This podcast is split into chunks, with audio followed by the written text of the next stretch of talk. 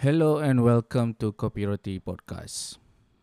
So lately kita banyak bercerita ataupun banyak issues yang bercerita, yang naik pasal COVID and we talk a lot about it because we think it's very important okay towards uh, government apa yang rakyat fikir apa yang petugas kesihatan fikir semua benda tu pasal vaksin and to me this kind of controversy ataupun issues should be brought up supaya government akan take action. Benda-benda isu-isu macam ni to me wajarlah kita viralkan ke ataupun kita kecoh ke.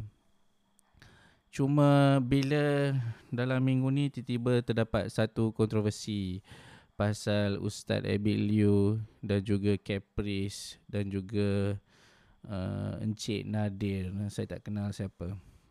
Nak diceritakan I rasa benda ni start daripada Caprice lah. I think Caprice memang tengah bersemangat Nak membantu um, Rakyat Gaza di Palestin. And at the same time Ustaz Abid Liu pun Pergi ke sana juga Untuk memberikan bantuan. So banyak kontroversi yang terhasil daripada situ and finally uh, Ustaz Abid Liu ni dia buat live dan menerangkan all the issues, all the kontroversi, all the fitnah yang dilemparkan terhadap beliau lah. And then banyak kontroversi ni yang dilemparkan start daripada Caprice dan juga uh, Tuan Nadir ni. So Caprice sama juga.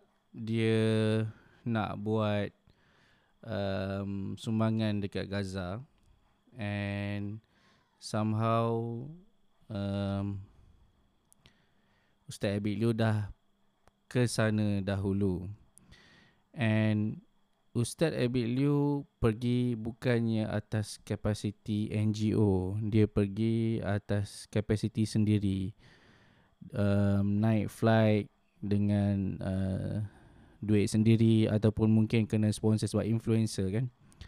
And then pendermaan ataupun um, proses untuk menyalurkan bantuan tu bukannya atas duit NGO, dia adalah atas duit sendiri. Ini yang diceritakan oleh Ustaz Abid Liu di dalam live dia. So I tak sure sama ada apa yang Caprice kecoh. I rasa what is my impression is Caprice ni dia nak dapatkan perhatian.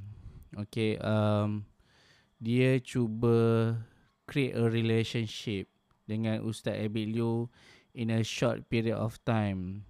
And then mungkin dia nak jadi jago ke nak tegur in terms of uh, how do you manage social media and things. Tapi maybe Ustaz Abid Liu ni tak mengendahkan dia sangat.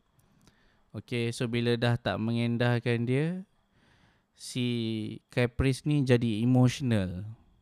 Dia tak tahu macam you ada crush dengan someone and then you dah meluahkan sedikit uh, rasa hati you tu and somehow the person that you have a crush on rejecting you. Okay so bila dah kena reject tu uh, you frust lah. Bila you frust most of the time the way you reaction is not like you move on. You just simply buruk-burukkan orang tu you dengki dengan orang tu. And then because of you ada influence dekat social media you bawa semua cerita-cerita yang considered fitnah ni terhadap uh, Ustaz Abil Liu all the text message to me is a very unnecessary thing. And to me this controversy itself is so unnecessary dalam keadaan covid ni. Tapi yeah that's my opinion mungkin benda ni nak jadi cerita lah. Okay. Um, kita jarang dengar buruk-buruk Ustaz Abid Liu. Tapi kita nampak situasi yang bila Ustaz Abid Liu tu nak menderma, nak memberikan bantuan. akan ada banyak halangan dekat serta-serta tempat tu sebab Ustaz Abilio ni tak adalah truly 100 100% follow protocol. So samalah dengan keadaan dekat Gaza and everything. So Encik Nadir ni dia NGO, NGO dekat Gaza Palestin ni lah. Basically dia yang um, dapat derma daripada rakyat Malaysia daripada dermawan uh, macam ustaz bila cakap maybe almost 20 million and then daripada situlah dia salurkan sumbangan tu ke Gaza dia tuduh kenapa ustaz Abilio tak buat secara transparansi apa yang dia dapat and then apa yang dia sumbangkan and turn out to be and Ustaz Abilio explain that dia uh, derma ataupun beri sumbangan tu atas kapasiti duit sendiri. So kenapa dia nak dedahkan uh, orang lain tak ada hak pun nak tahu berapa banyak yang dia earn and then berapa banyak yang dia nak derma. And itu bukanlah satu kewajipan bila you nak memberi sumbangan. Contohnya kalau you banyak duit, you ada banyak business and then you nak menderma. Tapi mungkin cara Abid Liu menderma um, dia menggalakkan penggunaan social media apabila menderma I guess benda ni memberi impact juga kepada business dia lah so that's how he works and then macam itu adalah salah satu to me adalah cara untuk dia mengekalkan proses untuk dia memberi sumbangan.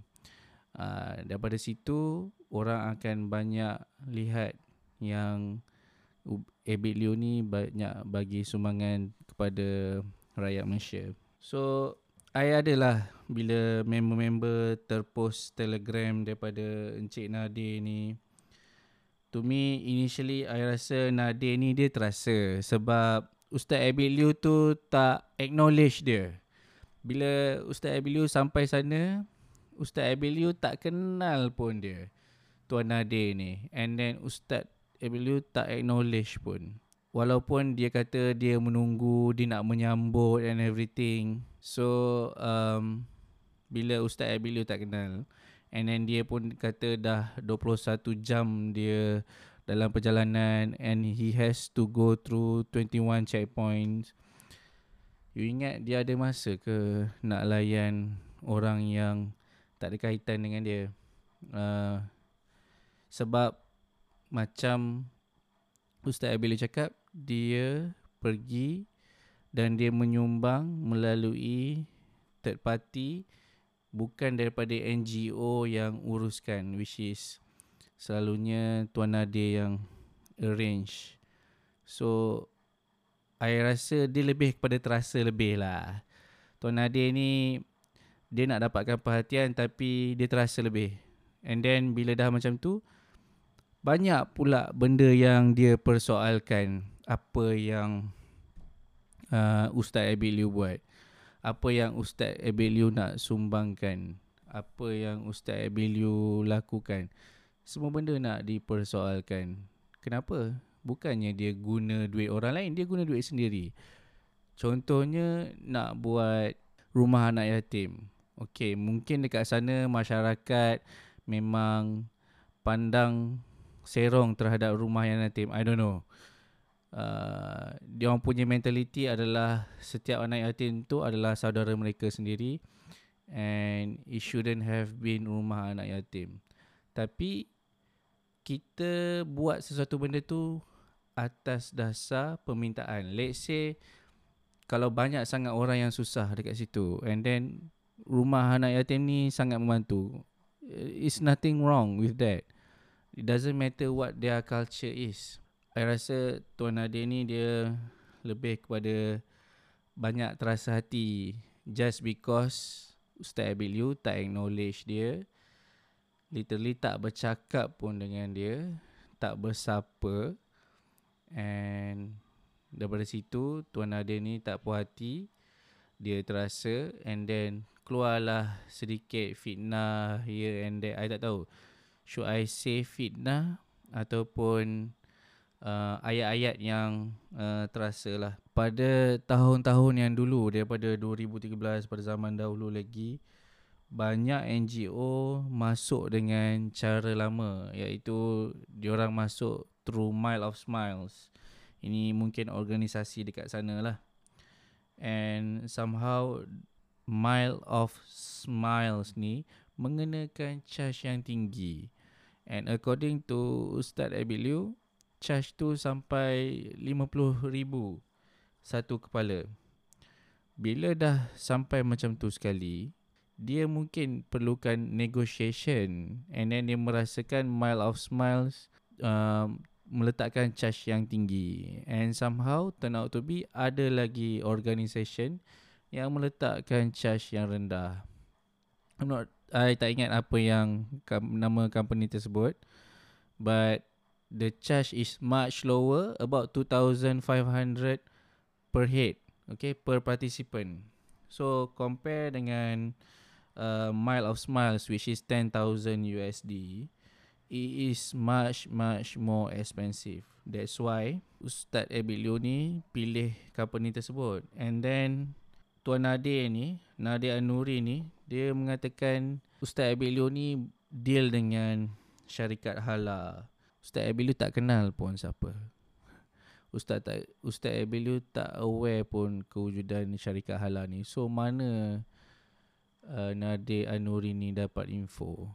Okay, so dalam situasi ni I rasa bila Nadia Anuri dah buat pendedahan bila Ustaz Abid Liu dah buat pengakuan saya nampak macam benda ni pointing kepada fitnah terhadap Ustaz Abid Liu lah NGO pun buat kerja. Of course akan ada fees yang diorang charge. Okay and Biasa kalau you pergi Mesir, you pergi Egypt, contohnya you sambung belajar pun most of the time you akan sambung atas bila you pergi Egypt you akan pergi atas um, satu company contohnya bila you nak sambung belajar and everything.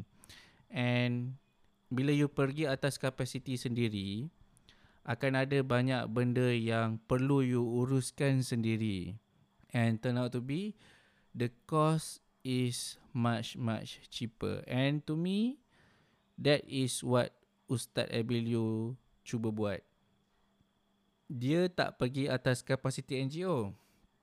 Dia tak pergi atas kapasiti orang lain. Dia pergi atas kapasiti sendiri and dia figure out sendiri macam mana nak lepas ke Gaza. Macam mana nak bagi bantuan ke Gaza. What is the best way to give uh, sumbangan kat sana. And kebanyakan orang banyak bagi bantuan melalui NGO. So bila ada NGO, ada company yang uruskan, definitely the charge will be higher. So Caprice, I tak sure. I tak baca sangat pasal dia punya content, apa yang dia buruk-burukkan pasal Ustaz Abilio. I rasa dia punya content tu is very childish, macam budak kecil. Um, macam mana Ustaz Abilio ambil gambar lah, apa cara angle ambil gambar lah, menunjukkan seolah-olah uh, nak publicity lah, apalah. And then Ustaz Abilio ada ceritakan juga pasal apa kesalahan dia untuk Ustaz Abilio melawat ayah dia yang dah tenat. And ayah dia dah memang negatif COVID. Ustaz Abilio pun dah negatif COVID. There's nothing wrong with that for Ustaz Abilio nak lawat ayah dia yang tengah nazak. So that was my thinking. I rasa in overall kontroversi ni lebih kepada selingan lah. Selingan dalam kita menghadapi COVID. Bila kita tengok balik, kes-kes COVID ni mencanak naik. And bila kita tengok dia punya vaccination pun meningkat juga. Kalau sekarang ni dah tengok mungkin 40 per 100% yang dah vaccinated. And the projection for 70% to be vaccinated about October. October 1 until October 5, around that. I'm hoping things will start working out Ada juga based on statistik, kebanyakannya kes-kes yang 5,000, 6,000 dekat Selangor mainly is uh, Cat 1 and Cat 2 and then small percentage, a very small percentage Cat 4, Cat 3, Cat 4, Cat 5. Tapi Cat 3, Cat 4, Cat 5 ni lah yang start filling up our ICU. And then kalau patient yang tak ada symptoms, dia boleh progress. Itu pun kita tak kira lagi. So itulah celoteh saya hari ini pasal Ustaz Abiliu. Saya still penyokong tegar ataupun saya still sokong apa yang Ustaz Abiliu buat regardless apa tomahan yang dilemparkan. Memang sometimes bila dia nak memberi bantuan tu akan ada protokol-protokol yang dia tak berapa dapat nak ikut ataupun mungkin dia terlanggar. Tapi niat still ikhlas untuk membantu. Jadi kita mengharapkan orang-orang macam Ustaz Abelio ni lagi ramai and then lagi banyak membantu dan protokol-protokol ni patut di orang kata apa bagi lenient lah untuk orang ni membantu. So that's it.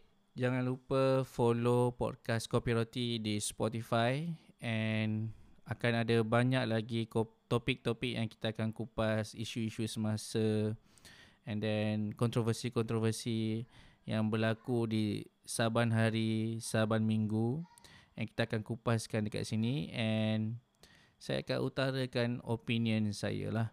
And then maybe jika ada kelapangan saya mungkin akan menjemput guest, any guest untuk bercerita tentang controversial topik ataupun topik-topik yang hangat.